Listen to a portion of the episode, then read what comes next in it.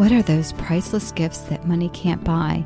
Well, I can tell you one of the first is the gift of time, creating memories with your children. The next priceless gift is teaching your child the value of spending time with God. In the novel, A Few Minutes with God, written for children and teens, the story unfolds about a struggling family and the gift of hearing God and the outcome, which is a wonderful blessing from the Lord. Your children will want to pray and spend time listening to God after reading this book. Visit mediaangels.com for more information.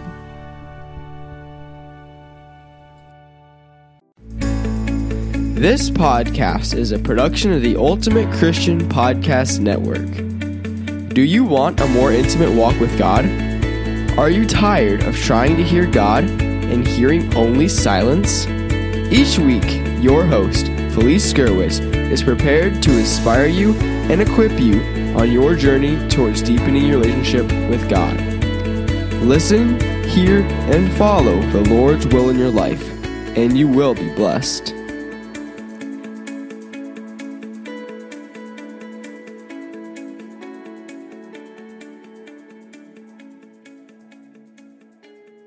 Hey, friends, and welcome. This is Felice Gerwitz, and today we are going to be talking about faith beyond measure. This is episode 148. Do you know what the true measure of success is? And no, not in the worldly sense of money and time and all of the other things that we think, um, you know, success means. But I would say that the true measure of success is faith, faith that is um, all encompassing and just leads our life to joy. I want to thank our sponsor, and that's Media Angels, the book One More Child, and also A Few Minutes with God. You can find both of these on Amazon, or you can go to mediaangels.com and find more information about my books, products, and podcasts there. You can find today's episode 148 on a few minutes with God podcast.com. You know, God has that love that abounds and it has no limit. God gives and gives and gives us His love. And our faith can grow beyond all of our hopes and dreams. The way we measure our success in this world is usually by the things we have, right? But the way God measures our success is so different. The world says things like, well, you deserve it. And you know, you need to think about yourself first. And oh my gosh, you can do it. You don't need anyone's help. We have become a narcissistic society. Look at how many people are taking selfies all day long to post on social media or on apps. And we're so focused on ourselves and our conversations with people who are not even right in front of us. Is that a bad thing? No, not necessarily. It's one of those neutral. It's not good or bad.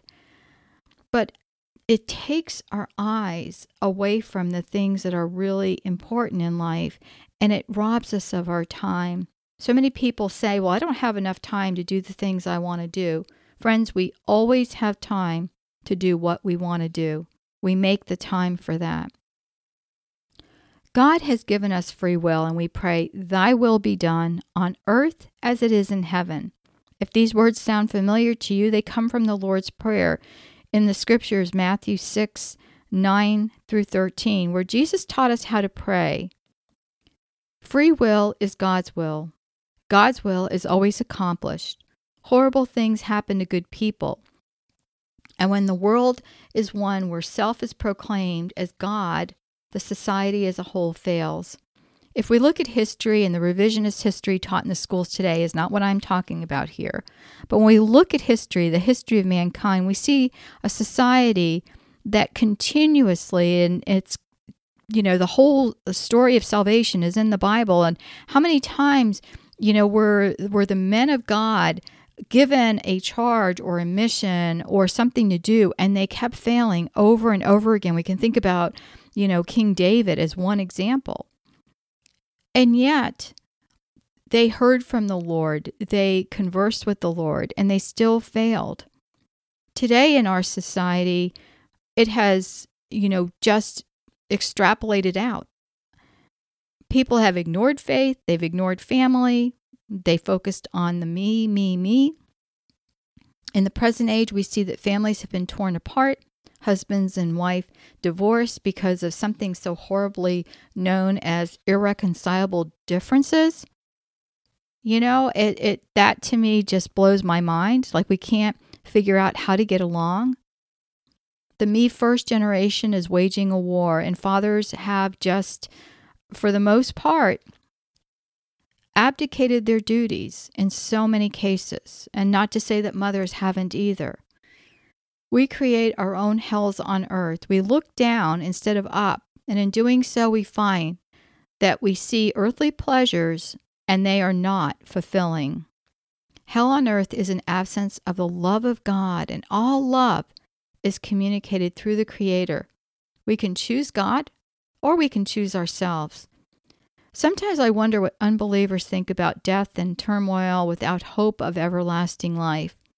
If this is all there is, earthly pleasures, then I can't imagine what happens when tra- tragedy hits, especially death. Is death truly the end? Is that all there is? For a Christian, if we know the truth, why the heck don't we act like it? We should be joyful in sharing the good news. We should have faith without expecting things to turn out as we planned. Our pastor talks about working on the vertical or relationship with God, and if we do, He will work out the horizontal, the life we live. How can we work on the vertical? Do you know? Well, by prayer, by spending time with God, by words filled and inspired by the Holy Spirit, by listening in the quiet, listening to see if God prompts you. I mean, the prompt may be pull out your Bible and just open it up and start reading. Set reminders to pray. Why not? We set reminders for everything else. My phone pops up a calendar reminder daily to pray. It's a reminder to me to just stop in the moment and praise God. Communication is the key to any relationship. And if we are not spending time talking to God, pouring out our heart to Him, not in complaint, but in prayer, how much better our life would be. And it's not to say you can't pour out your heart and complain to the Lord because you can. But I think so many times we get caught up in our prayers and all of the things that, you know, God's not doing for us that we forget how important just listening and pouring out our, our thankfulness for our blessings. You can find something to be happy about. And sometimes it's hard you know, especially uh, certain days, you know, when you turn on a television, it's really hard these days.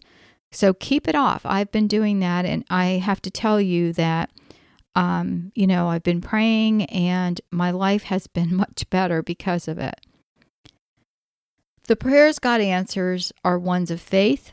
Lord, give me more faith. That's one He'll answer. A deepening of our relationship with Him.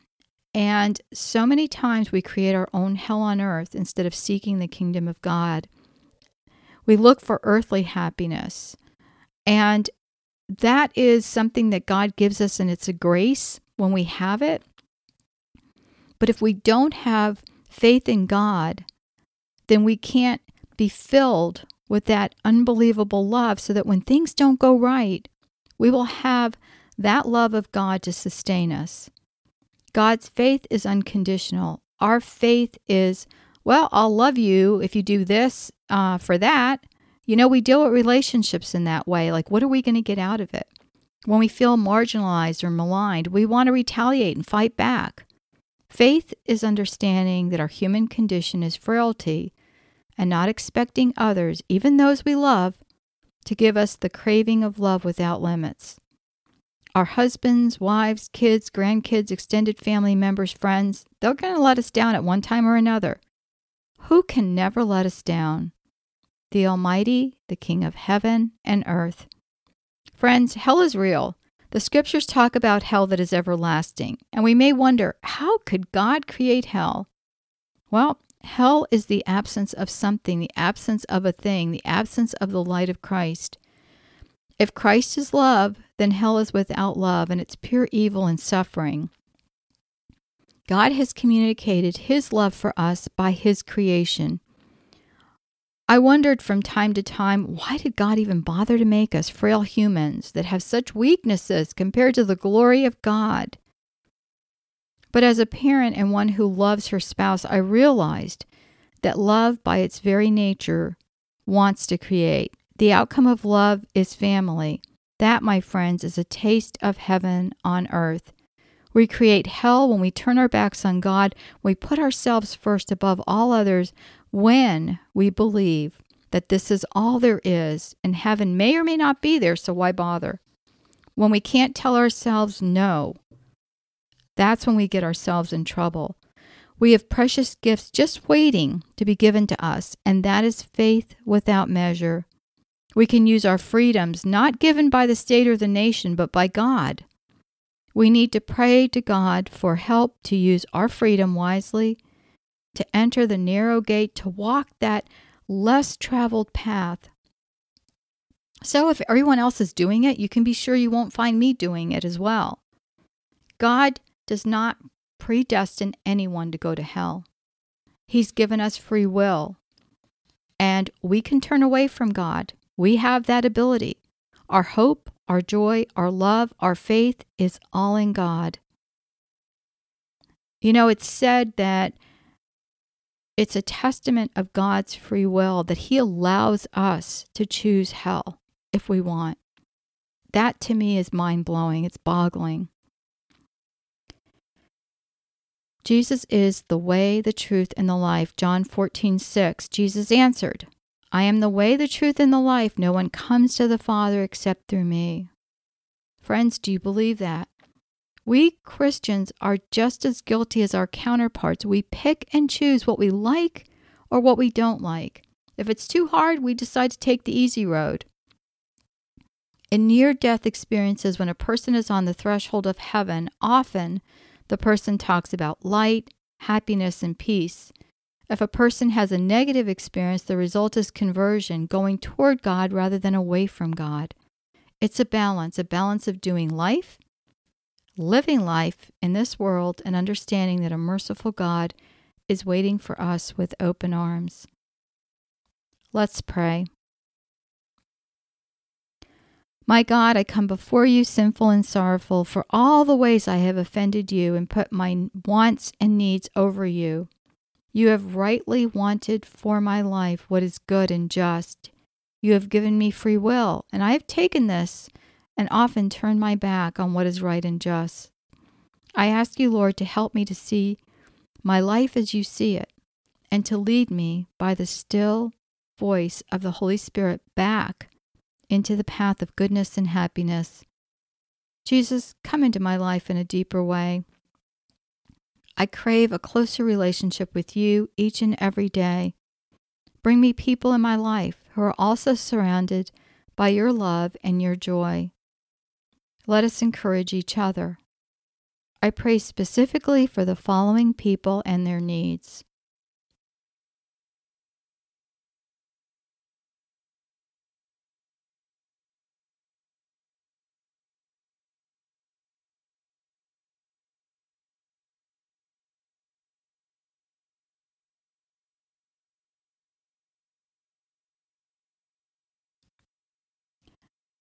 And I ask this in Jesus' precious name. Amen. Thanks for listening to the podcast, A Few Minutes with God. Please visit Felice on our website, a few minutes with God.com, and your podcast page on a few minutes with God podcast.com. There you will find the show notes for today's episode. This podcast is a production of the Ultimate Christian Podcast Network.